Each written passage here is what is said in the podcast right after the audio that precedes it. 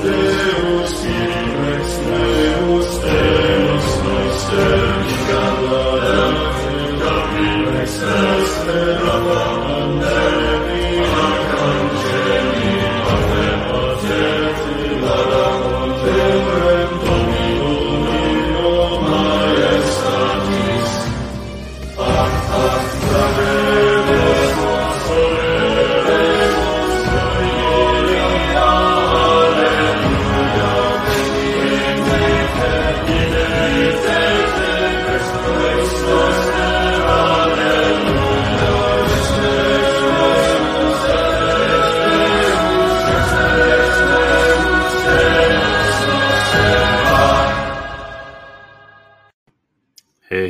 everybody doing? My name is Christian Wagner, and I am the Militant Thomist.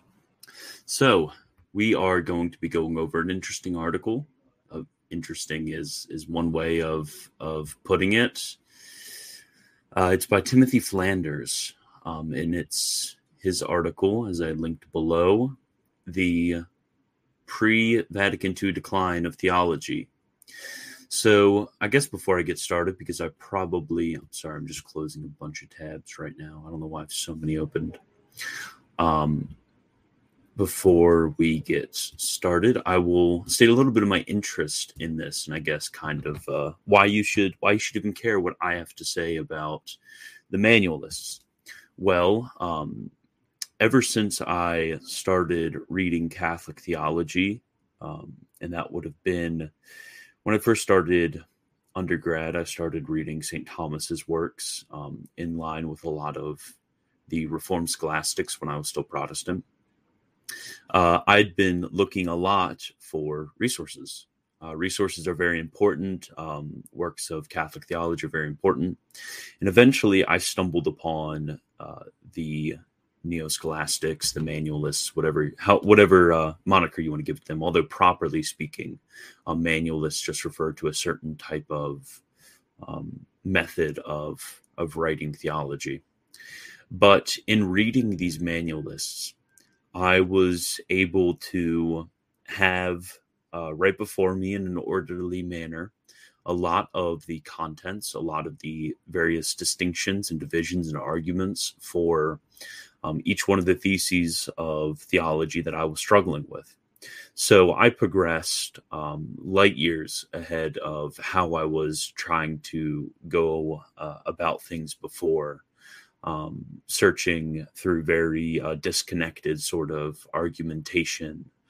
Um, so the manualists have been very important to me personally when it's come to my conversion and then also when it comes to what I do here um, on a more professional note, um, if you go to my website, christianbwagner.com, what you will see, see, what you will see right here under shop is, let's see if it loads. I am the editor of a lot of manuals, um, trying to bring a lot of them back a lot of um, and then i have just dozens and dozens more that i have uh, that i'm currently um, looking to fix up. So i have a lot of experience reading these manuals. Um, i have a lot of experience editing these manuals. I have a lot of experience going through um, to construct a lot of what i write from the manuals. So i am very um, indebted to them and i'm also very comfortable with them so, to read what Timothy Flanders said, I know a lot of what he says is completely off the mark. It's not true. So, I will be going through a lot of examples from these manuals. Uh, some of them, since they can't really be proved per se, because it's hard to say, okay, look at through these hundreds of different works, there's this certain trend. So, a lot of it will be just bro trust, but uh, I will keep keep that to a minimum where I will at least try to provide examples. And then I'll also show you where to go if you want to make sure that I'm not just making a lot of this stuff up. You can go and nobody is stopping you from going and reading these yourself to see for yourself how theology was done for a large portion of the post Tridentine to Vatican II Church. So I will check the comments and then I will get right into this article.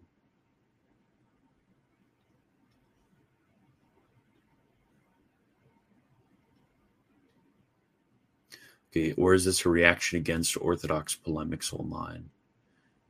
No, no, this is not.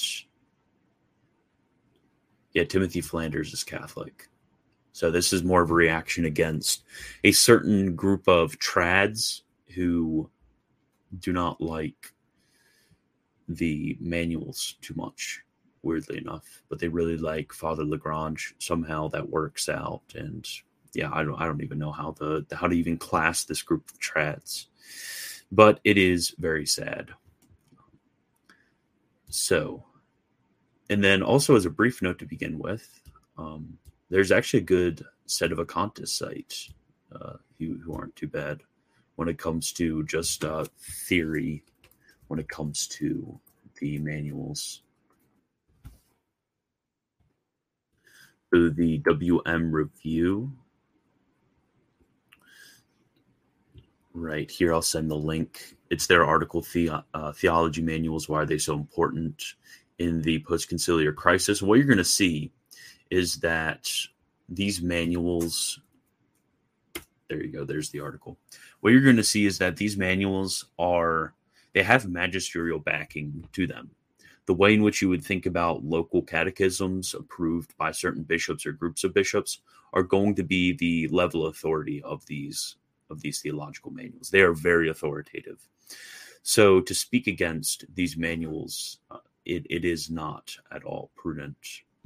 Uh, these these are not just the toying around of some individual theologians. This is really uh, an act of the magisterium itself on the level of the episcopacy, or sometimes on the level of groups of bishops when it comes to approving what is in in seminaries.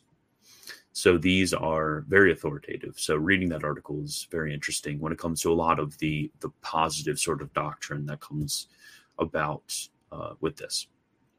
Okay. So I'm going to, this is from Timothy Flanders, June 7th, 2022, on 1 Peter 5, the pre Vatican II decline of theology. So, if we want to address the problem of hyper uber ultramontanism, we are going to need to talk about a decline in theology that occurred before Vatican II. We need to understand the roots of these issues and how they developed in our history of Catholicism in modernity. To do that, we have to cover some basics about theology. Let me clear, I'm assuming let me be clear. I'm not a theologian. I'm a Catholic father and layman trying to do my duty to catechize my children and fight against heresy in the public Catholic sphere.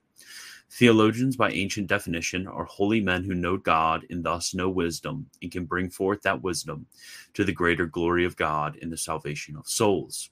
So, right here, I want to stop. I want to stop right here because while while this is in a certain sense a fine definition of what a theologian is there's going to be this intentional equivocation which is going to run throughout this entire article. And that's going to be that he is going to equivocate what it means to be a what we may label formal theologian and what it means to be a theologian in the sense of experiential theology. While a formal theologian must be an experiential theologian, it does not go the other way around. So when it comes to the definition, the ancient definition of theology itself, it's going to be a scientia of God and his works. So it's going to be a certain knowledge of first principles in the realm of grace. And then that formal theologian is going to present that uh, after ascending let's say we can we can express it like this ascending up the mountain of the lord he is going to be the one who is able to go back down that mountain and he's going to be able to help drag other people up that mountain where with Timothy Flanders' definition, he merely has the person who ascends the mountain, not necessarily the person who's able to go down the mountain and bring people back up. So the theologian is able to present the matter of theology in a way in which way in which people can understand and ascend up that mountain themselves. And what I want to do is to real quick look at St. Thomas because he's going to rely heavily on St. Thomas. But what we're going to see with St. Thomas is that he is going to agree more so with my definition of formal theology, uh, broadly speaking, as being what theology is. He's going to deride it as merely academic theology. We're going to see that's a bit of a uh, silly moniker when it comes to describing theology. So this is going to be in Thomas's commentary, his exposition of the preface of Boethius's De Trinitate. These four questions are very important. What? No, no, no. It's question two, not question one.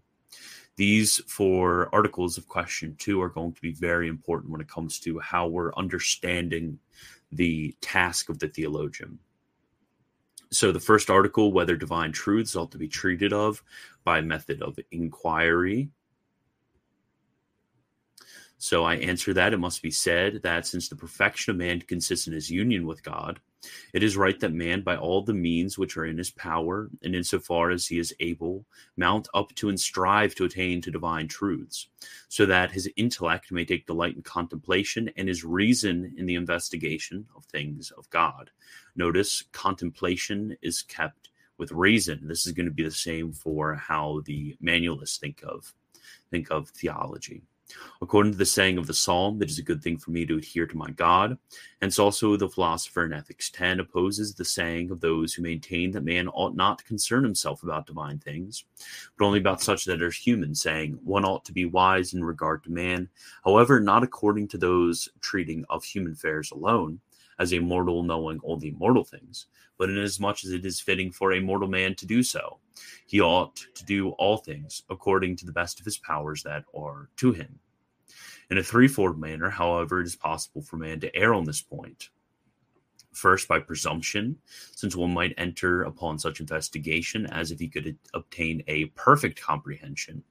And it is this kind of presumption, presumption that is denounced in Job 11.7. And then Hilary says, in the second place, error arises if in matters of faith, reason has precedence of faith and not faith of reason. So the point that one could be willing to believe only what he could know by reason when the converse ought to be the case. Wherefore Hilary says, while believing in a spirit of faith, inquire, discuss, carry through your speculation. And now this is going to be important because Timothy Flanders later is going to cause uh, call the Neoscholastics uh, rationalists, but they are all going to hold this principle of the relationship between faith and reason very strongly.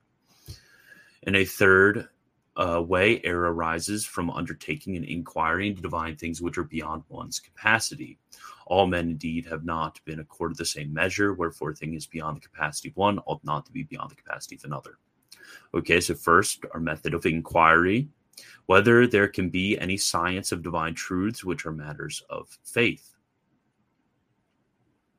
And he's going to answer um, in the I answer that since the essence of science consists in this that from things known a knowledge of things previously unknown is derived and this may occur in relation to divine truths evidently there can be a science of divine things but knowledge of divine truths can be thought of in two ways in one way as on our part since truths are not not knowable except from created things of which we have a knowledge derived from sense experience In another way on the part of the nature of these things themselves. They are in themselves most knowable.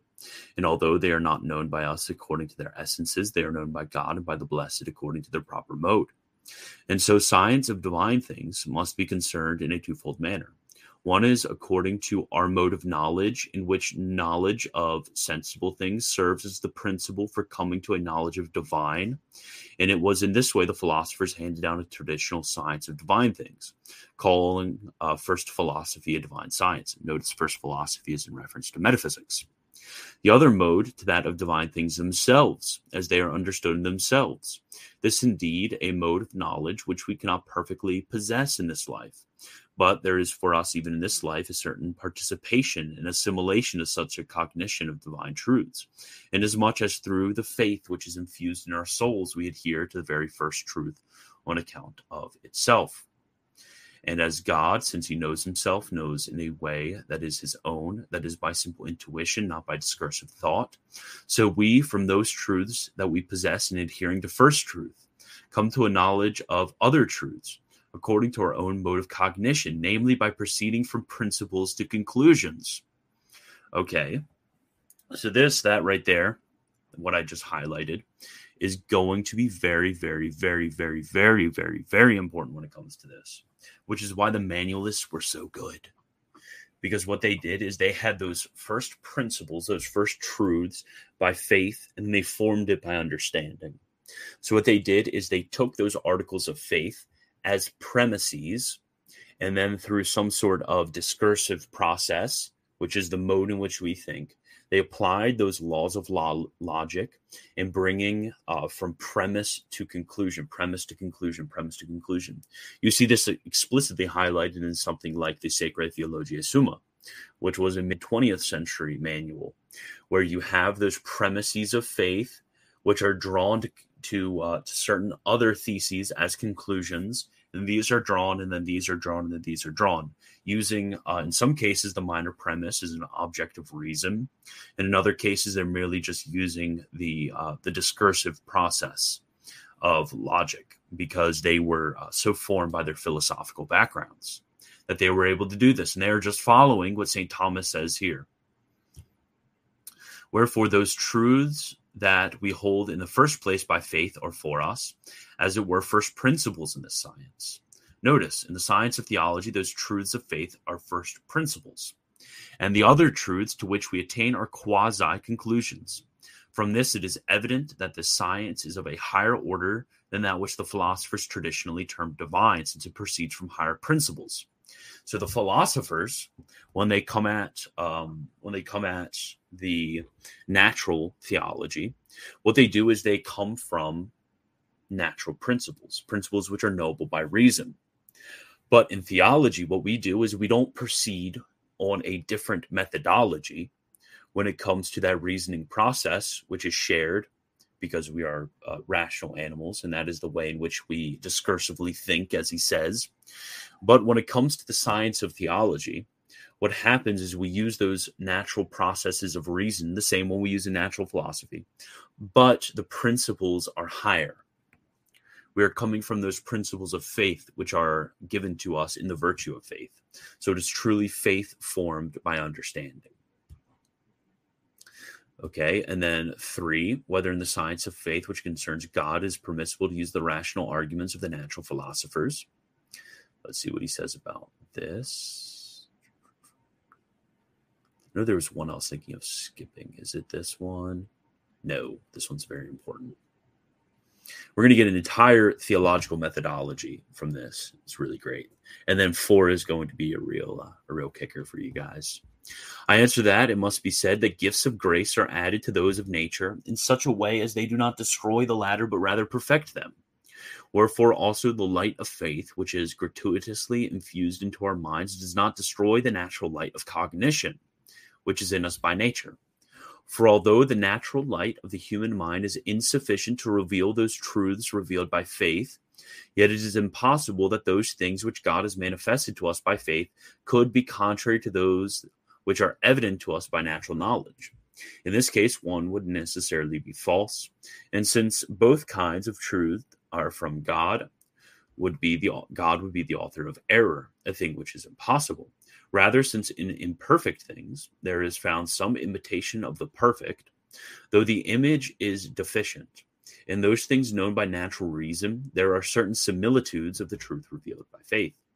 Now, as sacred doctrine is founded upon the light of faith, so philosophy de- depends upon the light of natural reason. Wherefore, it is impossible that philosophical truths are contrary to those that are of faith, but they are deficient as compared to them. Nevertheless, they incorporate some similitudes of those higher truths in some things that are preparatory for them, just as nature is the preamble to grace. If, however, anything is found in the teaching of the philosophers contrary to faith, this error does not properly belong to philosophy, but is due to an abuse of philosophy owing to the insufficiency of reason. Therefore, also, it is possible from the principles of philosophy to refute an error of this kind, either by showing it to be altogether impossible or not to be necessary. For just as those things which are of faith cannot be demonstratively demonstratively proved, so certain things contrary to them cannot be demonstratively shown to be false, but they are shown not to be necessary. Thus, in sacred doctrine, we are able to make a threefold use of philosophy. Okay, good, good, good. First, to demonstrate these truths that are the preambles of faith and that have a necessary place in the science of faith. Such are the truths about God that can be proved by natural reason, that God exists, that God is one. Such truths about God or about his creatures, subject to philosophical proof, faith presumes. Second, to give a clearer notion by certain similitudes of the truths of faith, as Augustine in his book uh, De Trinitate employed any comparisons taken from the teaching of the philosophers to aid in the understanding of the Trinity.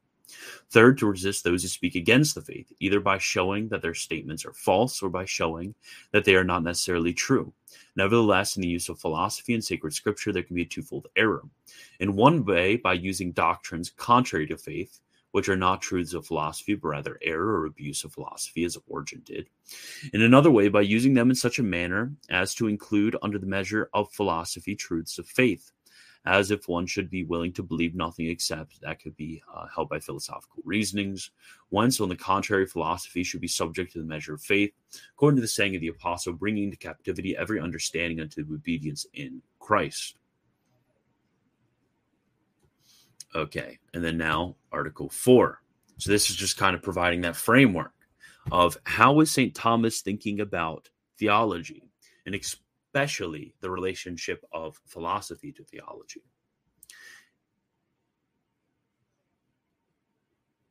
Okay, and then whether divine truths ought to be concealed by new and obscure words.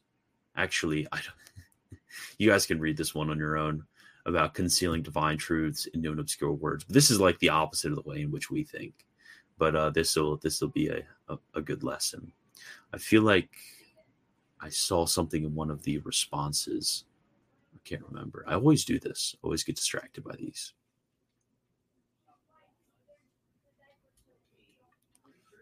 Okay, actually, actually, I won't use it. Okay. Sorry about that. I just got distracted real quick. So, another important text to look at is again, these are all texts nobody ever reads, unfortunately. You guys should really read them. Um, uh, refutation. No, it's not. Is it this one? Refutation. No, it's against the impugners of an apology for yeah, book against the impugners of the divine cult and religion. So in chapter 11, yeah, chapter 12, attacks brought against religious on account of their systematic method of preaching. So there were other peoples before um, before Timothy Flanders. Um, there was there were many peoples who didn't like this uh, very systematic method of presentation when it comes to theology. But um, we will now consider and examine those objections brought against religious on the score of their methodical and carefully prepared manner of preaching.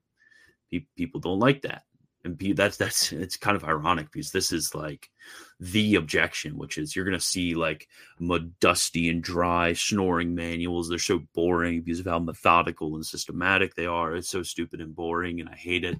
Well there were people before you who were um, who were against methodical and careful uh, methods. And we shall see. Mm-hmm. He's going to answer that. The foregoing arguments may be answered by the following words of St. Jerome addressed to the great orator of Rome. What cause do you have to wonder, the saint asks, that at times we in our little writings adduce examples drawn from the literature of the world, or that we sully the whiteness of the church by the defilement of heathen authors. You would stop marveling at our acting thus, were you not wholly possessed by Tully, and ignorant of scripture and of their commentators, Volcatius excepted. Who does not know that Moses and the prophets quote from the books of the Gentiles and that Solomon makes use of philosophers' citing of their opinions and refuting others? St. Jerome then proceeds to show from the time of the apostles the canonical writers and their exponents have mingled human wisdom and eloquence with sacred scripture. When he has enumerated a long list of writers who have thus acted, he concludes by saying, All these have so filled their books with the saying of the philosophers that it is difficult to know which most to admire in them, their secular learning or their knowledge of Scripture. At the end of his epistle, St. Jerome adds, I beg you therefore to remind him who finds fault with us on this score that it is unwise for a toothless man to envy the teeth of those who eat, or for a mole to grudge eyes to the goat. Hence, it follows that it is commendable to make use of human eloquence and wisdom in the divine service, and that they who blame others for so doing resemble blind men, who envy those who can see, and ignorant men who blaspheme against what they cannot understand, as we read in the Epistle of St. Jude. This is, and again, this talks about eloquence uh, in speech, but it's pretty clear that uh, he is referencing um, the scholastic method of presenting knowledge because if, you read these guys, they definitely weren't uh, super eloquent um, in the way that we would think about eloquence. So uh, I think this is uh, the way in which we can respond to a lot of these neo-scholastic haters. We can respond with the words of St. Thomas. Hence, it follows that it is commendable to make use of human eloquence and wisdom the divine service, and that they who blame others for so doing resemble blind men who envy those who cannot who can see, and ignorant men who blaspheme against what they cannot understand. That's what they're doing. They're they are blind when it comes to that methodology which was established in the Catholic schools. Some of the best methodology ever conceived when it comes to the strict organization of knowledge and when it comes to the presentation of that knowledge for pedagogical purposes. So they they resemble those who they're blind and all they're doing is railing against those who can see. That is what you get when it comes to the people who hate on the neo-scholastics. They are merely blind and they are hating those who can see they're ignorant and they're hating those who are learned. That that's that's plainly what you get. And then he brings about a lot of other um, a lot of other uh, um, witnesses to this. But that is all when it comes to that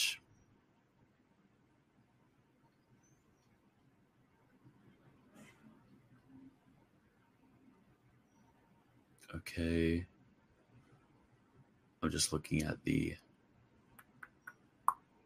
just looking at the response. Timothy Flanders comes off as a great guy. He's a good guy for sure. Yeah, why not just ask him? I mean, I'd be interested if he's up to it, um, up to talking about it. But I think it's just, uh, I think a lot of this stuff does come from ignorance rather than from uh, malice. So I hope this is more of a correcting thing. It doesn't come off as uh, me being rude. Okay, let us continue. My expertise in academic training, rather, is in history and linguistics. So I can look at history and the history of theology as well as the public statements of the magisterium and compare that with theology as it is done today. You don't have to be a theologian to understand what went wrong. But just to be clear, I've talked with respected theologians who agree with what I'm about to say. I don't want to be a theologian. I just want theologians to act like theologians. If that happened, as we will see, we'll be able to resolve issues, I think. Okay, when it comes to public statements of the magisterium, you're going to see the way in which the magisterium acted back then is extremely favorable towards uh, towards the manuals um, is is you're getting a lot of acts from local bishops, which is the, the lowest end of the magisterium when it comes to bringing forth these these texts um, in the seminaries. Is that itself is going to be a magisterial act, and then um, what else do I want to make a comment on? I just want theologians to act like theologians. Well, I'm going to show you that they actually were acting like theologians and I think the the revitalization of the manuals and when it comes to the manualist tradition um, is going to be a big part when it comes to getting out, getting us out of a lot of the mess that we have have today, because a lot of the stuff was cool and new, but um, back back when it first came out of of hating the manuals, but um, we see we definitely lost a treasure when it comes to the training and education of theologians and priests. So, theologian, man of prayer, Let's see my notes if I missed anything. Okay. The office of theologian in the church, as I said, was the same thing as a holy man, a saint. St. Anthony of the Desert was a theologian, even though he was illiterate. Notice this is, again, an equivocation. He was a holy man, and thus he communed with wisdom himself and could bring forth this wisdom for the church. This came from the contemplation of God and unceasing prayer and the meditation of God in Holy Scripture. Again, we're going to see this in St. Thomas when he talks about contemplation. That yes, yes, we're all we, nobody's disagreeing with this. So the desert fathers were theologians par excellence, who prayed the entire Holy Psalter every day, as St. Benedict mentions in his rule. Thus, it is said that the office of bishop was reserved for a man who had memorized the entire Psalter, that proved he was a theologian since he was a man of prayer. Other such theologians would memorize the entire scripture as they were constantly praying the scripture and contemplating God. So, the scholastic way of contemplation. The church fathers followed this model, and so did the scholastics. In the days of St. Thomas Aquinas, there had developed an academic method to prove a theologian. His prayer life was tested by writing a commentary on the most famous book of wisdom after the Holy Scripture, the sentences of Peter Lombard. This text was a string of patristic commentary on Holy Scripture. Um, not not exactly. Um, it's more of like uh, collecting the the loci of patristic.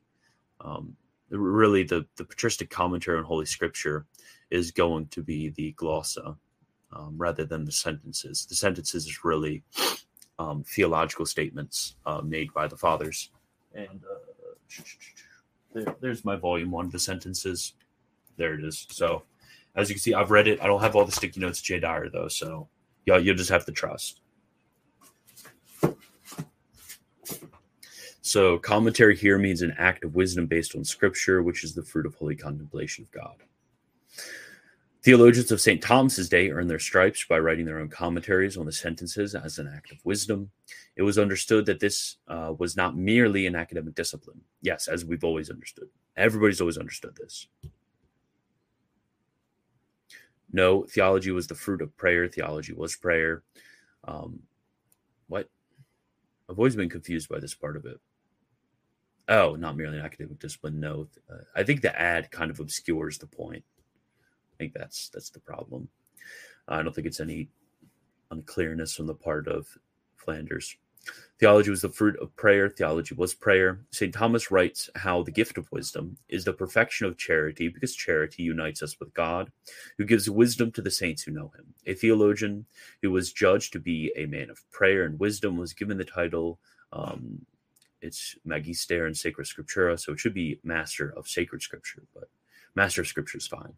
Thus could a theologian pray sacred scripture and know God and bring forth wisdom. And now here is where things start to get dicey because everybody can agree, uh, I think, for the most part, with what was above, except the minor problem with uh, equivocation. But here is where we run into some problems down here. I'm going to check the the uh, nothing in the comments. Okay, I'll continue. Through the work of Occam and especially Luther, However, theology lost its basis in prayer and became merely an academic exercise. Okay, this is where it gets dicey. Um, uh, to, I don't know how to. So there's there's no source given to this. There's no reasonable explanation given to this. There's no how. There's no train of thought which is given to how you lead to this conclusion that Occam through Luther ruined theology. There's there's none of that. There is no way in which I could verify this claim. And in reality, this narrative of from Occam, it, might be from Scotus to Occam to Luther or from Occam to Luther, whatever. It shows a it's it's a common uh, sentence which is given but it shows an ignorance of the sources when it comes to both Luther and Occam. Philosophically, which is where most people point, Occam and Luther couldn't be further apart. Luther was much more uh, Platonic uh, to Occam's nominalism. The two are not similar when it comes to how they think philosophically, which is where most people are going to point to. And if you look in Occam's Ordinatio, which is going to be in the prologue to his Ordinatio, uh, it is translated uh, by Peter Simpson if you wanted to check this out. But he defines theology. Uh, he says, uh, I say that all truths necessary for man as wayfarer, so to attain eternal beatitude, are theological truths.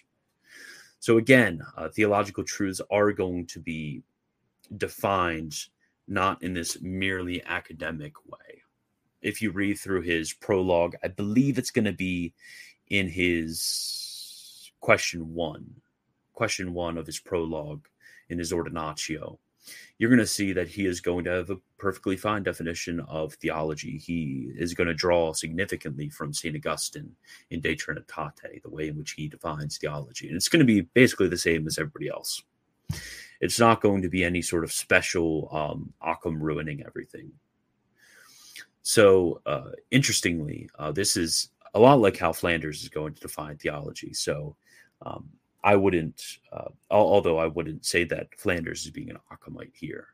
Um, but if he was being consistent, that is how we would define Flanders' definition of theology is Occamite. So, uh, further, uh, it is clear from reading Luther's works that he actually falls into the opposite error um, when it comes to the relationship between philosophy and theology. Luther is far from a rationalist with the way in which he thinks about theology, especially in his early writings. Although, uh, through the later portions of his life, through the influence of Melanchthon, you see him you see him mellow out on the relationship between philosophy and theology a lot, a lot, a lot. From his early comments about how I'm smarter than St. Thomas on Aristotle and Aristotle's enemy of grace. And you, you, you know all the quotes. Uh, usually it's from quote minds, but if you read let me think. I think it's on his Babylonian captivity where he writes about that. I can't remember where those sentences come from. But if you just read his uh, his big first three, his what is it, his 15, 21 treatises, the three treatises he wrote in like one year. Is it his 1521 treatises? that you're going to get a lot of this stuff from Luther falling into the opposite error.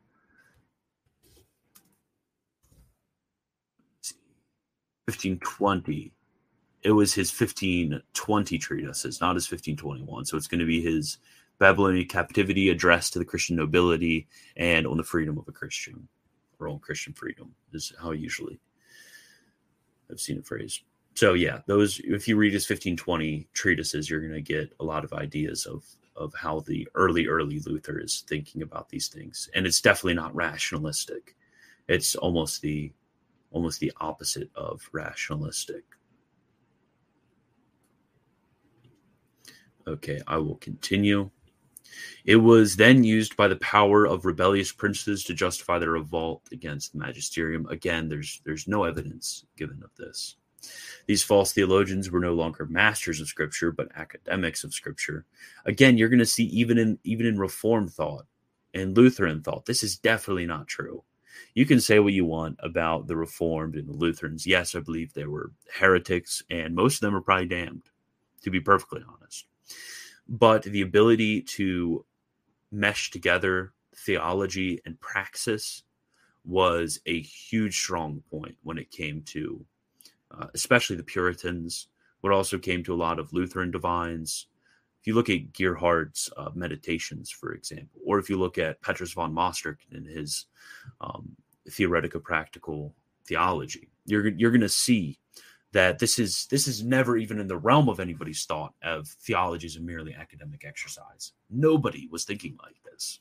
It is crazy to have people thinking to, to say that people think like this back during the time of Luther and Occam, and even up till uh, you're gonna you're gonna get some of this when it comes to uh, the the German rationalists, but before that, no, it, it's just insane to to talk like this.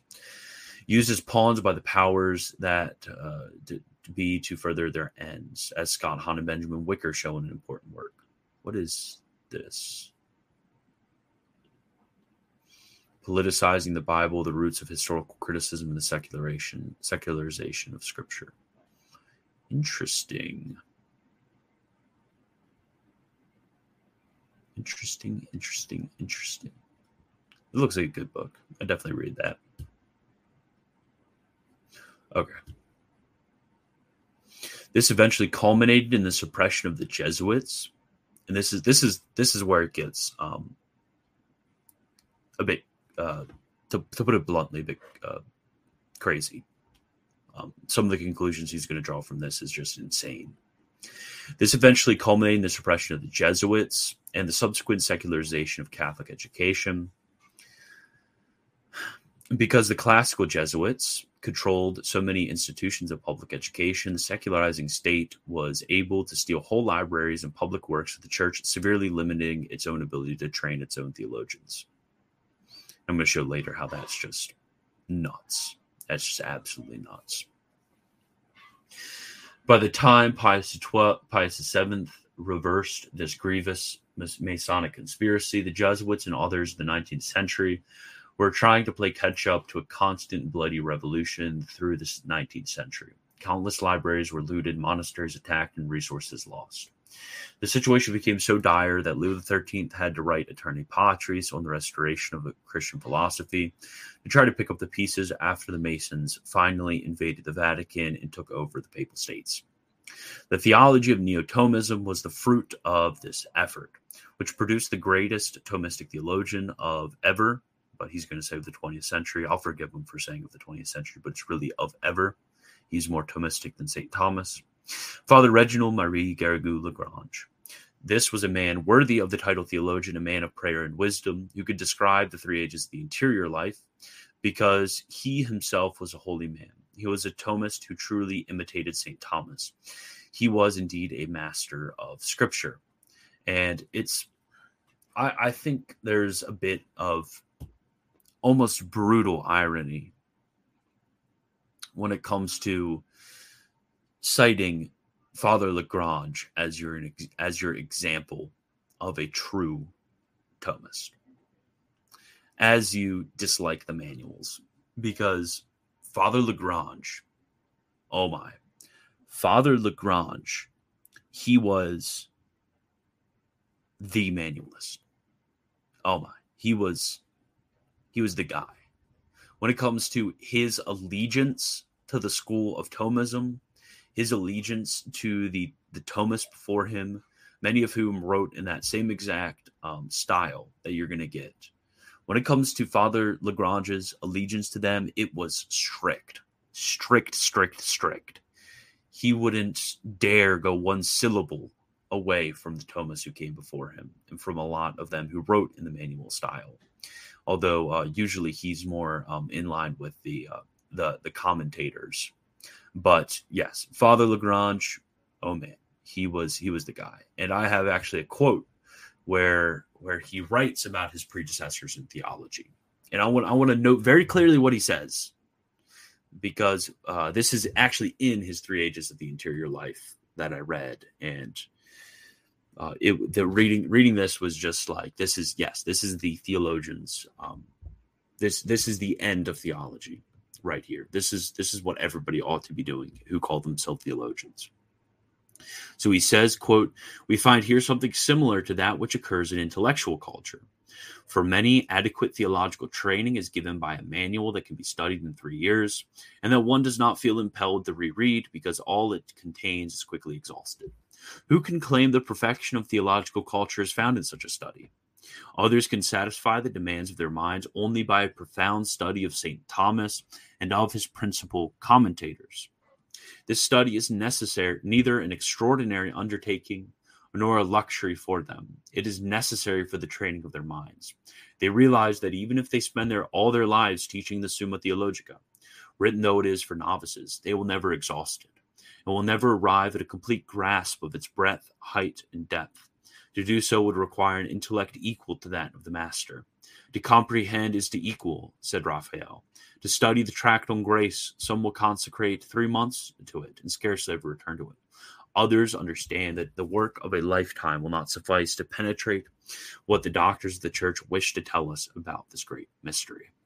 So notice, is Garrigou Lagrange, is he saying manual is bad? No, no, no.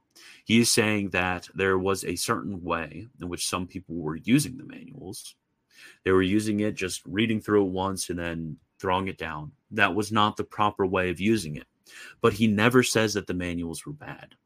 He is saying that that project of constantly going back and uh, and contemplating and studying those principal commentators on St. Thomas that that is the way in which a theologian works, not just by quick reading, reading through the manuals, which almost any uh, sort of um, any sort of theological method can be abused in this way. Even uh, just reading through Garrigou Lagrange's works just once and not uh, rereading and restudying is going to be harmful.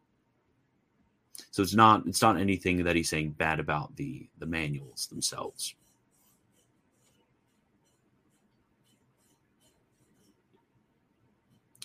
Okay, so the excesses of Neo-Thomism, and this is where, oh man, this is where,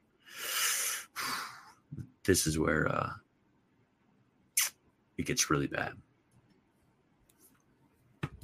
So I'll try to I'll try to restrain myself on this one. But because of the constant revolution and lack of resources, so, what Flanders is going to say is remember a few paragraphs up, he talked about the fact that there was Masonic revolutions, and therefore he's going to conclude the Neo Thomists. Oh, sorry, I just accidentally hit John Henry Newman. The Neo Thomists, they just had no resources, lacked, res- lacked resources. They're all destroyed, no resources. But that is one of the craziest things to claim about the Neo-Thomists is that they lacked resources. It's the exact opposite. The absolute immensity of their resources is staggering. You really just have to look at the footnotes and the bibliographies of any of these manuals, and you'll see the works cited are just crazy it, the the amount of works that they were reading and integrating into their systems was just immense more than any other generation before them ever had. If anybody lacked resources um, it's going to be the a lot of the medieval scholastics who do who did suffer from a lack of resources um, which which is which is really not their fault. Uh, the fact that they were able to do uh, what they were able to do is um, immense, and it just shows the work of the Holy Spirit amongst the scholastics. But to claim that they lacked resources is crazy. Uh, first, uh, you can look at the Migne set of, uh, I definitely pronounced his name wrong, but look at the Patrologia uh, Latina and the Patrologia Graecae. Just, just look at them. And then the, uh, I think it's the Patrologia uh, Orient, Orientalis, the, with the Orient, the Oriental Fathers. Just look at that work that was done. Just an absolute masterpiece. The best collection of the church fathers ever made was during this time. The best one. The the amount of output they had with critical editions of the church fathers was was amazing. Amazing for what they did. Many of the works in there have not had a critical edition since and it just it just shows the the ressourcement of a lot of these people. And and if you read if you read a lot of for example, uh, the Roman congregation theologians, if you look at Perrone and Franzelin, these guys were these guys knew the church fathers better than the ressourcement did. The ressourcement can claim like, "Oh, I'm reading my church fathers uh, again. Nobody ever done that before us. The Neoclassics were big dumb. They never read the church fathers." But these guys, with the amount of work they did in the Latin and Greek and Oriental fathers, they in the amount of resources they pulled together into a lot of their work on um, bringing together patristic and dogmatic theology it was just it was just amazing you could also look of the uh, the Editio Leonina of St. Thomas's works which is another uh, amazing accomplishment, bringing together an entire edition of St. Thomas's works. And then you had the complete works of Scotus, Occam, Cajetan, Suarez, Abelard, Hugh of St. Victor, Richard of St. Victor, Anselm, and quite literally hundreds of other patristic, medieval, and post Tridentine authors were produced in this time. So th- it was the exact opposite of lacking resources. It is nuts to claim that they lacked resources the amount of critical editions produced in this time were were crazy. Uh, it was one of the greatest flowerings of of historical scholarship ever done was during this time when it came to the history of theology.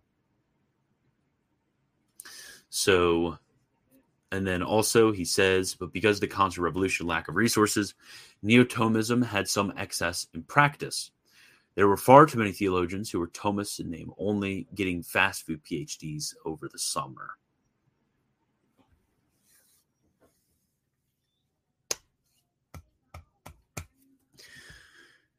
This claim of a lack of educational rigor in a lot of these neo-Thomists, that is just I, I can't even imagine that Timothy Flanders has done any sort of fair study of of these guys and have read about their lives because I, the the educational rigor of a 19th century university was immense. Your average doctor in sacred theology, which most of these guys had their um, had their STD, which is uh, Sacred Theologia Doctore, so not not sexually transmitted disease. Um, a lot of these guys who had their STDs, they had studied theology for a decade, getting their STBs, their STLs, their STDs, and then they also had spent at least two years studying philosophy, and many of them also had advanced degrees in canon law or philosophy. Uh, it, it, was it, to say that they had fast food PhDs is frankly offensive. It's just an absolute slap in the face. Face because what you have to remember, uh, and this and this is directly to you, Timothy. We have to remember is these are fellow Catholics that you're speaking about in this article. These are men who dedicated their entire lives to the study of God. These are men who had immense suffering and immense labors. You think about Franzelin. Franzelin, when he walked around Rome, he was famous for the rigor of his study. I think it's either Franzelin or Perrone that is famous for this story. But he kept the rule of the Society of Jesus so strictly that he wouldn't even allow himself the allotted recreation. He would just sit and study during all that time in order to further the science of theology. That's what he did. That's what he spent his time on. These men gave up their entire lives to this study. That's what they did. And these are the, these are all fellow Catholics that we're thinking about. These are all fellow Catholics. You you really need to think about how you're how you're talking about them. This is utter calumny. It, it plain and simple. These guys, many of which were saints, many of which taught saints, many of which were friends with saints, you have to recognize what you're saying when you speak against these guys like this. These aren't games that we're playing. Uh, th- this is serious when you talk against them like this. When when you just utterly strawman their entire, you just make these almost disgusting ad hominem attacks against their lives. I I urge you to, to just take this article down, issue an apology. Co- come on, man. This is not this is not okay. This is not okay at all. This is this is really sad to, to even read this. And then let us continue. Um, and reading from the manuals to their yawning students. That, again, that, that's even even more wrong than the last statement. What what you had in the the, the pedagogical theory, which was which was developed and then applied in the in the schools of that time it had been the culmination of over a millennium of development from the very time of Charlemagne when it came to the question of how we are going to teach seminarians. That this had distilled and had brought out all the impurities of wrong education and had developed the best, the absolute best pedagogical system ever devised by man. It was amazing. It was much better than anything we can even dream of. The worst Roman seminary back then is better than our best Roman seminary today, to, to be perfectly frank. And then to say that the way in which they lectured was that they read from manuals. Are you serious? Have you read any of the accounts of the way in which 19th century seminary classrooms worked? Have you read any of them?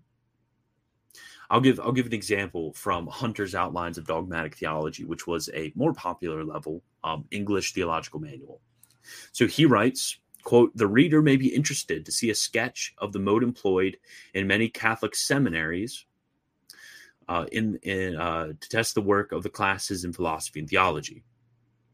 A few days' notice is given of the date and matter of the disputation.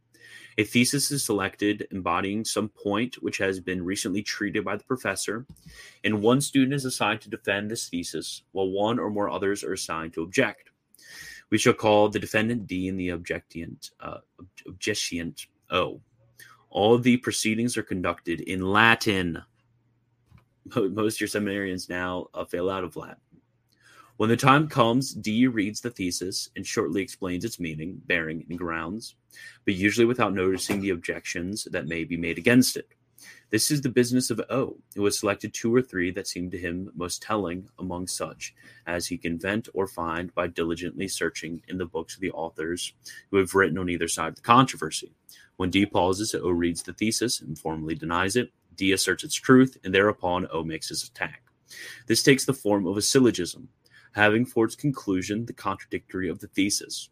D repeats the syllogism to show that he has gathered the words correctly, and then gives his answer to such premise, granting, denying, or distinguishing as he sees fit. And then he continues to go on, explaining how this method, method of disputation was done in the seminaries. This is not the professor standing up there and reading a manual. That is just, to put in a word, that's just stupid to even say that. Okay, give me one second.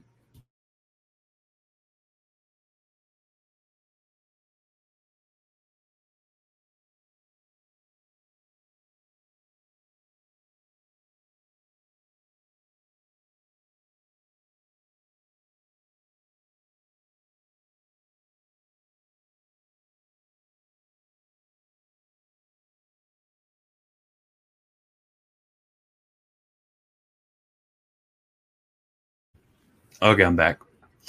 Yeah, so when you when you get the way in which seminaries worked in the 19th century, it is the exact opposite. In fact, even in Catholic high schools, you had this sort of disputation going on about metaphysical issues. Like this, this wasn't.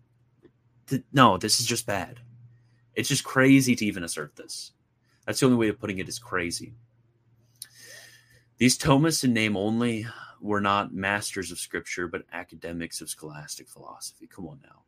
In fact, many of them neglected the Holy Scripture itself, thinking they could be theologians without the Word of God. That is that is crazy.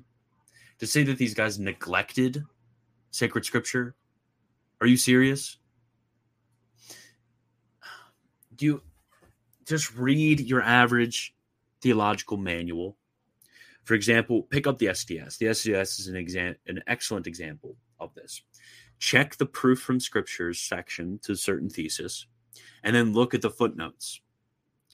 The the interaction that they had from traditional scriptural commentary, such as um, the theologians, medieval theologians, patristic, the glossa, everything, and then modern critical scholarship is insane.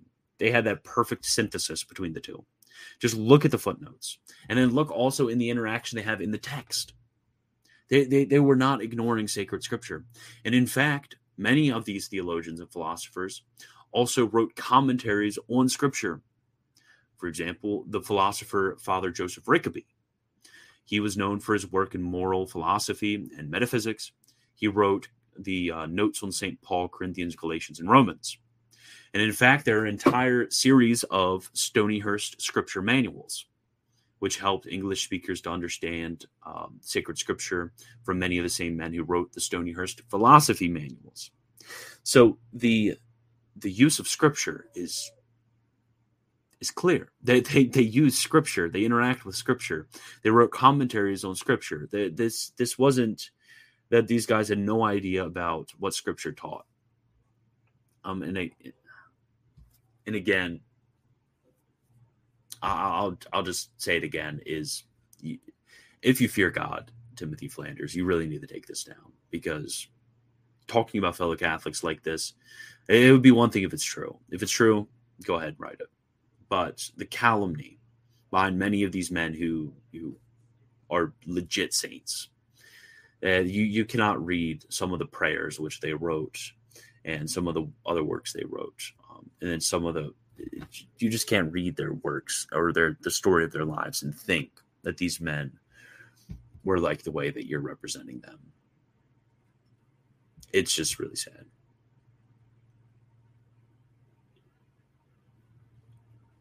As a result, certain rationalism crept into this movement. The heresy of modernism, and again, to say that they're rationalists, that's just silly. That's just silly. They all they have entire sections in their manuals on the relationship between nature and grace.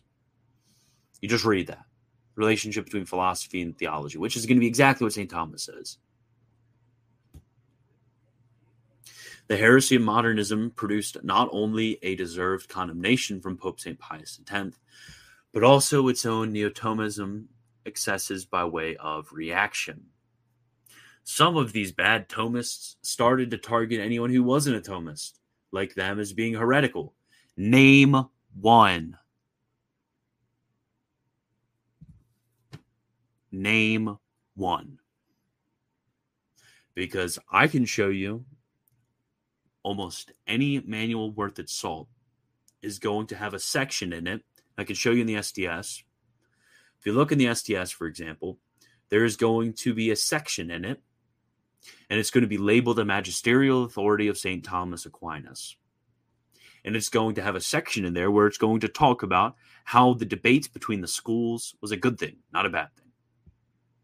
And you're going to get this from theologian after theologian after theologian after theologian. So to say that any of these Thomists were targeting anyone who wasn't a Thomist like them as being heretical, are, are, are you are you serious? Are you serious?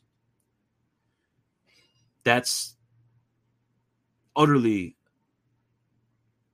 I don't even know how to phrase it and still be nice. It's it's not smart, not big brain. It, it, that that is utterly small brain right there to, to say that that's even to say that even even even contemplate the notion that that would be correct like again these are actual people that you're talking about these are actual catholics that you're talking about you are you are required in justice to represent them fairly. You're doing a serious injustice. This is sinful behavior to talk about theologians like this. It's one thing again if you're being honest and you're representing them fairly, it's okay to speak about the like if if they were doing this stuff, okay, sure, write about them. But I would dare you to give one example of half the stuff you've said, much less speaking in these broad strokes about these different about these different groups. It, it's just insane. As Mr. Sire writes in his important text, oh, you mean the Mr. Sire that was kicked out um, of that one. What was that group he was kicked out of for heresy? The Order of the Knights of Malta? Yeah, that one. Writes in his important text Pius X followed up his doctrinal condemnation of modernism with a purging of the Catholic seminaries, in which, on the plea of rooting out modernism, anything but the most conventional orthodoxy fell in danger of proscription. Oh my gosh. Mr. Sire notes how this ended up imposing a strict school of integ- integrism on the middle ground of the church, which was Western, clericalist, scholastic, papalist, and historically short sighted. Oh my gosh. Oh my gosh. Historically short sighted. These guys are much better historians than you are, clearly, Mr. Sire or Mr. Flanders. This overreaction to modernism ended up holding to Thomism as the bastion of orthodoxy, to the extent of considering any lapse from the pure word of St. Thomas as un- inherently unsound. You know, that's actually not um, these mean neoscholastics. That's a certain man named Pope St. Pius X. Read attorney, uh, read, uh, not Aeterni Patris, read Doctoris Angelici, read the Magisterium with what they say about St. Thomas, and have a fair representation of it. Oh my gosh. Mm. Uh, and then it gets worse. These excesses led to treating the liturgy and the papacy as abstractions, isolated by philosophical distinctions from the realities of true pastoral necessity and the organic continuity and tradition. That is absolute word salad. It's absolute word salad with no evidence behind it. What does it mean to treat the liturgy and the papacy as abstractions, isolated by philosophical distinctions from the realities of true pastoral necessity and the organic continuity and tradition? Really, show me how they're not organically continuous with tradition. I would take Franzelin's like 75 pages of patristic and medieval citations over my Brotros that I get in this article. Prove it. Uh, again, I like that's really all I need to say. Um, when it comes to any of the sentences which are brought about here is if you just ask some of these guys who write pieces like this to just prove what they're saying. Really, what they're having is they're having conventional wisdom with no evidence in the in the facts. If if you read any of these manualists, any of these manuals, just pick up like I don't know, Hunter is an easy three volume read. Um, it, it's not insane like Pohle or the SDS or anything like that. Hunter should be easy for anybody to read. If you just pick them up and read them, you're not going to get this. This is not where you're going to come away with thinking, man, these guys are uh, are uh, uh, treating the liturgy and papacy as abstractions isolated from philosophical distinctions, and they have no organic continuity with tradition or true pastoral necessity. That's it's crazy. No, you're not going to get that. You're not going to get that. It reduced the liturgy to a bare form and matter of the sacrament. Show it. Show it. If you read these guys when it comes to the way in which they conceive of tradition, as a source of doctrine. They're going to write about the liturgy as a source of tradition and the Roman rite as extremely important when it comes to being a source of tradition. They're going to write about this stuff. It's just you haven't read them. You haven't read them. That's why. You haven't read them. That's why you you make such basic blunders like this that they reduce the liturgy to the bare form and matter of the sacrament. They no, they didn't. Read their sections on tradition and the infallibility of the church to the solemn decrees of the sovereign pontiff. How? Read their section on the magisterium. Really, any of this is just solved by basic skills in reading. Just being able to pick up a book and read it. Just pick up a manual and read it. Read the ones that treat tradition and the Word of God. Read the ones that tradition uh, that treat the magisterium. Just read it. Quint Kwasniewski calls this neoscholastic reductionism. Unfortunately, since nearly everyone who came to Vatican II or who worked for the Consilium which produced the Novus Ordo had been brought up on this superficial neoscholastic reductionism, they felt free to rip apart and reconfigure the Roman Rite as long as they kept the words of consecration more or less intact. In this regard, they were lab technicians committed all along to the result of a valid mass, but not feeling themselves ethically bound to any particular content or process. Again, this is the no, that's just wrong. You you, you would see that the manuals speak against um, against such ripping apart of the Roman rite and just keeping the words of consecration intact. They believe the liturgy to be a source of tradition if you just read their section on the Word of God. It was because of hyperpapalism that this neoscholastic excess did not feel itself bound to any process. The decline of theology before Vatican II produced another overreaction in the form of neomodernism masquerading as ressourcement at and after Vatican II. But if we are to face the roots of the issue with hyper uber ultramontanism, we have dig deeper to find excesses that were already present when Va- when Pius XII died. Again, th- this is the old if the manuals were so good, why did they produce Vatican II? I can just as easily say if the if the uh, Roman Rite was so good, why did uh, why did they abandon it for the Novus Ordo? It's just it's just this what if back and forth crap it, it doesn't mean anything. You, you you have to treat them on their own grounds, and obviously this isn't a treatment of them on their own grounds at all uh, fairly. And then uh, the old I also hate ressourcement too. The old everybody's wrong except me. Come on now. In our next essay, we will delve deeper into the reaction of Vatican II and how this contributed to a collapse on the very basis of theology, which was a solution worse than the problem. It's just sad that anybody wrote an article like this.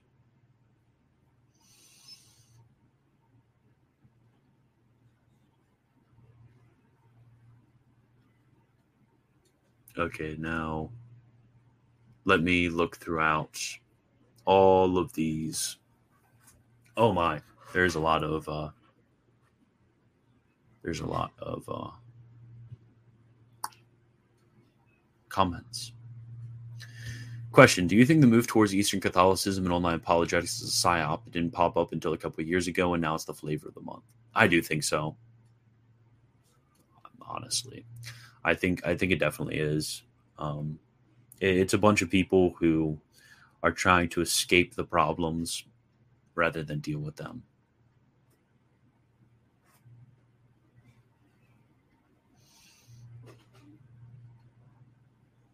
This is the mainstream trad crowd online. Oh my gosh. So sad.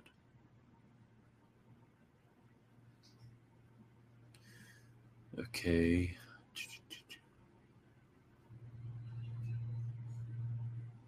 I know. The reason theology, Ponce Aquinas, Trent Horn all advocate Eastern liturgy.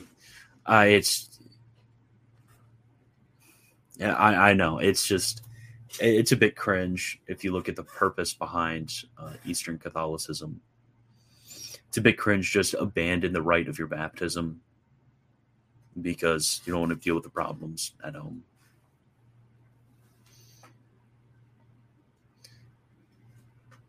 They don't advocate anything. They just attend the divine liturgy. Stop being retarded. I no, no, they definitely do advocate. They definitely do advocate. I mean, some some different. Um, like you'll get reason and theology is more on the advocate side. Pints with Aquinas and Trent Horner uh, a bit more moderate about mentioning Eastern Catholicism.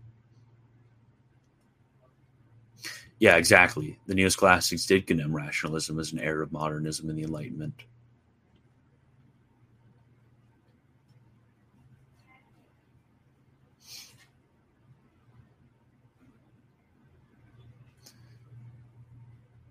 Okay.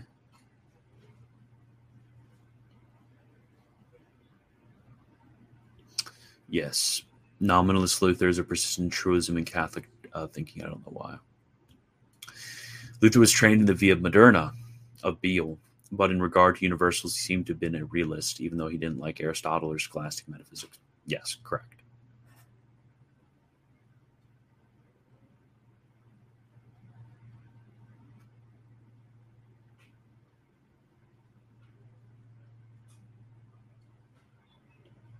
Franzelin is awesome. So true. Franzelin is a beast.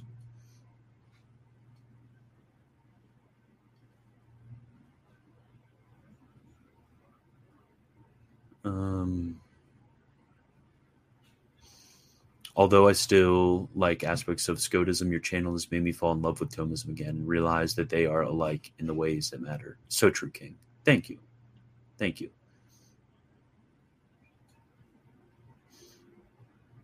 I believe Luther himself claimed he was an alchemist. Well, Luther, um, like in many things, Luther was wrong about this because there's nothing alchemite about Luther.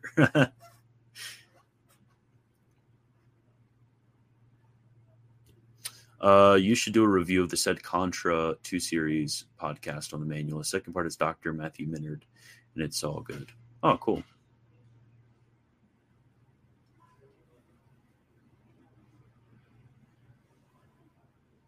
Um,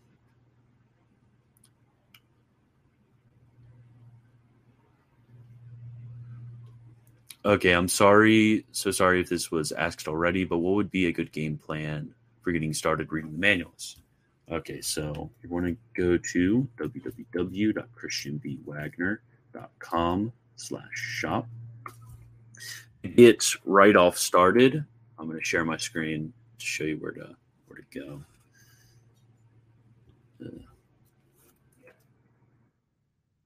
I should do a whole article about reading, getting started reading the manuals. But the best place to start, and you're going to want to spend some good time here. So don't get super excited and uh, and start trying to read all the crazy ones. The good place to start is you want the you you need this isn't just like a want this is a need you need to have a philosophical background before you start reading theology. It's necessary. Uh, that's just the practice of the church. And if you think uh, reasonably, uh, grace builds upon nature. So if you if your nature is not good, then Grace isn't going to have something to stick to, so so to speak. That that's a very uh, weird analogy, but yeah. So you're going to first want to read Textbook of Logic. This is by Father Coppens. Um, the, these are all meant for high school students back in the early 20th century. So um, it, it's good enough for uh, almost anybody uh, who can read can read it. Uh, spend definitely spend a lot of time of, to get familiarized with textbook of logic, and then textbook of moral theology, um, and then textbook of mental philosophy. So mental philosophy uh, it covers metaphysics, cosmology, psychology, and natural theology. So if you read these three, that's like a good solid um, foundation of philosophy right there and then after that, uh, start out with with this a systematic study of the Catholic religion. This is a um, this is a one volume manual of theology that's really good, and then um, from there, uh, definitely, uh, I, I, don't think uh, when it comes to uh, philosophy, uh, you don't know all need to know all of the super intricate details when it comes to scholastic philosophy. Really, um, these three should be sufficient. Um, metaphysics, you might need a little bit more. Than Rickaby's work is really good with that. Um, and then after after that, if you're interested in history, there you go. But um, after that, after you're done reading Coppens, definitely move on to um, where is it? Hunter. Where did I put Hunter? Hunter should be on here somewhere. There, there you go. Boom. Hunter's dogmatic treatises. Where did I put Hunter's outlines? should be here somewhere.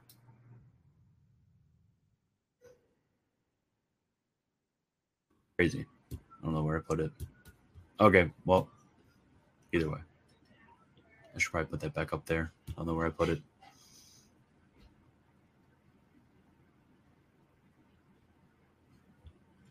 Exactly. They did critique the Scotus Suarezians and followers of Giles of Rome, but they never said they were heretics.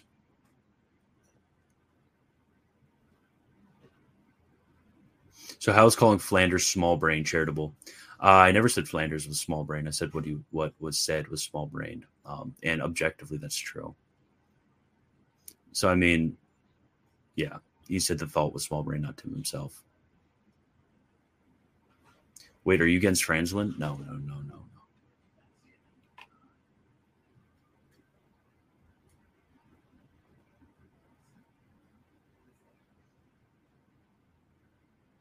Oh my gosh. This is. Let me look at the, mm, phenotype definitely does not pass the test. A debate is not warranted. This is an emotional reaction to an introductory article of a series not yet completed. Oh, seething cope, dude. Just seething cope. Get out of my comments. You're blocked. That's such such coping. Such coping. Oh, but it's actually just the introductory article, and you actually said something he said was small brain, so that's gonna hurt his feelings. And uh, actually, yeah, get out of here. You're blocked. So true. We owe basically every magisterial d- distinction to Thomism by the power of Christ, based.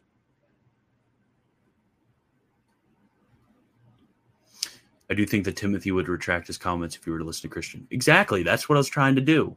I mean, it, I, I wasn't trying to be trying to be rude or anything, and I said so. So stop like seething and coping. Like this is that's just so annoying. If somebody's wrong, and they're clearly wrong, which I've I've showed, if somebody is wrong, then just even even if they're your favorite person and you follow them all the time, just say they're wrong. There's nothing wrong with that. Just admit it. Like there there there doesn't need to be this like super hyper tribalism where you just have to go off on anybody who disagrees and then then take my comments uh, in in the most uncharitable manner and call them an emotional reaction. Like, are you serious, dude? Just get out of here. Paleocrat is MT's number one fan. So true.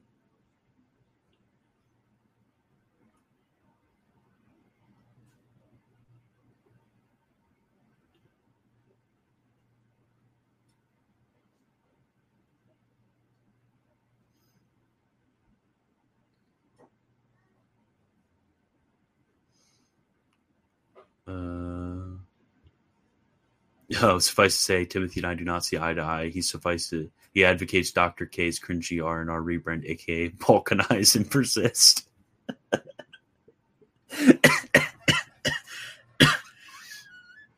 oh my gosh. Oh my. So funny.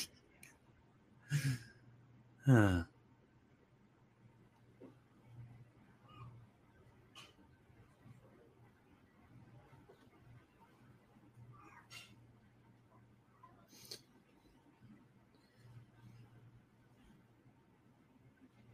Show me where they advocate it. I mean, like I th- I think it's just like when it comes. To, I, I said that there's a uh, that there's a what? How did I put it?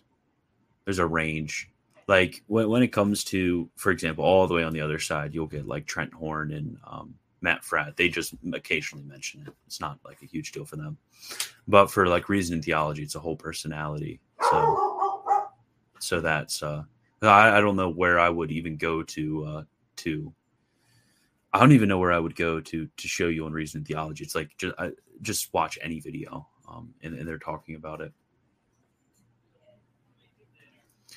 Eastern Catholic approaches to severe childhood theology have always been looked at sideways by lower authorities within the church, regarded as the encouragements by the likes of Pope Pius X. Yeah, when it comes to Eastern um, practices, again, I don't have any problem with, uh, as much as I like to joke about it, um, I don't have any problems when it comes to Eastern um, Eastern approaches to to liturgy, but Eastern approaches to theology. Come on, man, that's that's definitely sus. I mean, you know, they're kind of like schismatics and heretics. So uh, Eastern approaches. That's like saying um, I'm taking a Lutheran approach to theology. Like, come on, man. Um, or like an Oriental Orthodox approach to Christology. Like, oh, uh, I, I, wouldn't, I wouldn't uh, I wouldn't advocate that. I mean, I think um, the the the sphere of the theologians who are in communion with the Roman Pontiff and have interacted with each other are going to be the safest path. Uh, I think that should be uncontroversial.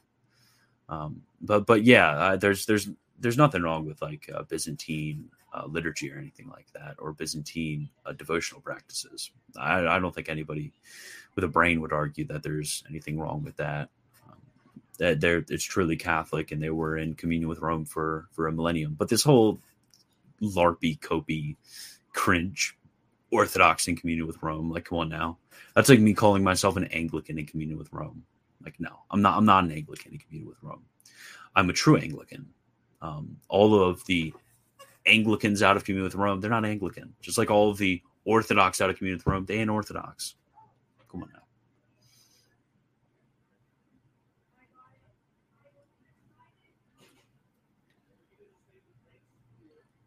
Okay.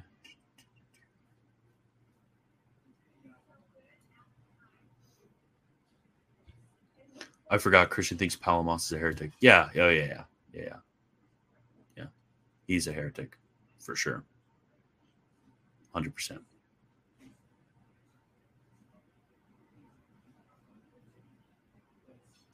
It's more uh, of a liturgical abuse, in my view.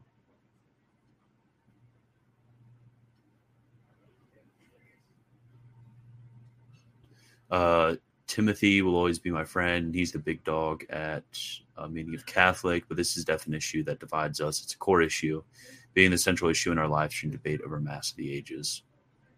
Oh, you had a live stream debate over Mass of the Ages? How did I not know about this? Paleocrat, how did I not know about this? Yes, I am Christian's number one fan. So true.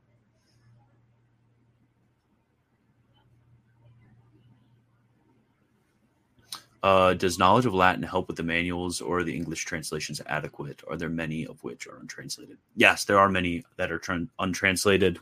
Uh, there's there I'd say there's a sufficient amount for your average um, like your your average more um, how, how do I put this recreational theologian. But I mean if you're if you're going to want to do professional theology, there's plenty of untranslated works that need to be read. Um, for sure for sure there's plenty of untranslated works that need to be read and a significant issue uh, more so than i think when it comes to the untranslated aspect to it is the fact that Latin is important for the Catholic Church because Latin is the theological language which the church speaks. And language is very important when it comes to the way in which theological disputes are settled, the way in which doctrines are defined. So, this is why uh, the church has so stringently kept the Latin until the 20th century. Because even when it wasn't used as a common language, it's still the theological language which the church speaks.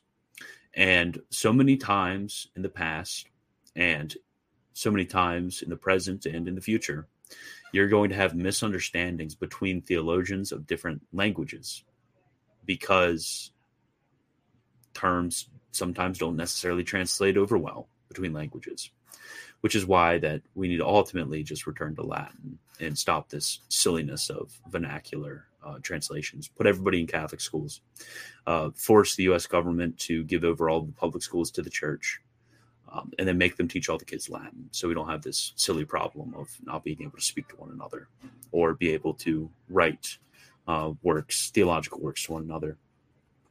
Yeah, that's just that's just the plan. Ooh, Palamism. That's a little spicy, Xander. You're saying even Palamism. It's because Michael is naturally Greek Christian. Yeah, I think uh, it's also because he has the um, the background in orthodoxy too. So like it, it's kind of understandable when it comes to Michael. I understand it.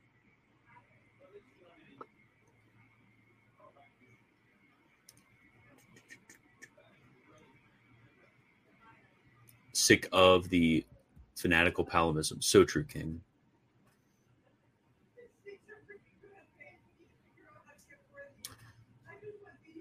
Perhaps Anglican converts can save the current liturgy. So true.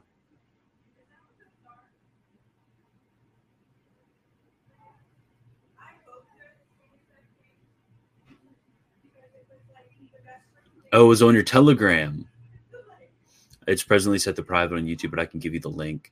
I'm also talking to oh here and hoping to dialogue with him on YouTube. That'd be great. Yeah, definitely send me the link. We still need to do uh we still need to do a thing with one another. We can I, I can I can talk to you about my my questions that I have about Catholic presuppositionalism, and then I'm sure your audience would find something of interest from what I say.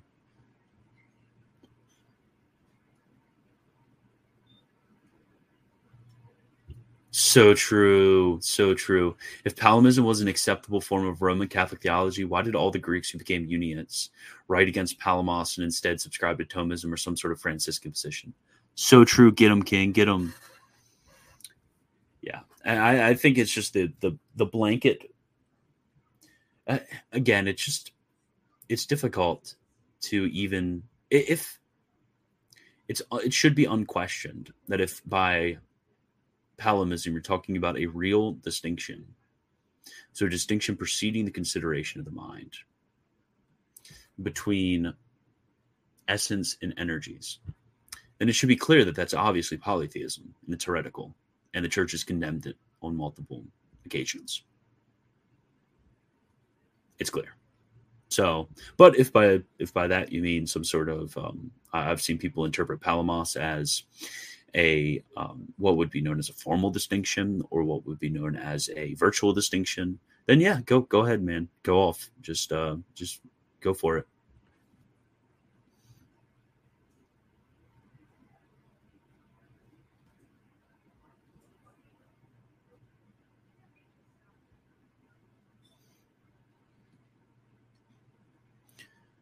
Uh, who's to blame for the homo heresy, though, if not pushy Roman Catholics? Well, Satan is to blame for the homo heresy. And probably Germans too.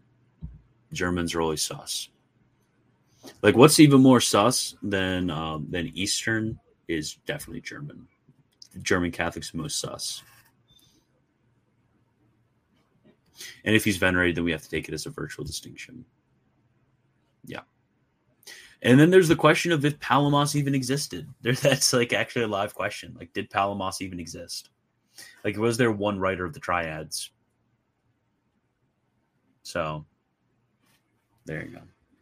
Okay, well, I have to get going. I got to get dinner and then get to work, which is a reminder that you should go to patreon.com slash militant Thomist to become a patron of me. So I don't have to go to work because I didn't let you guys know this.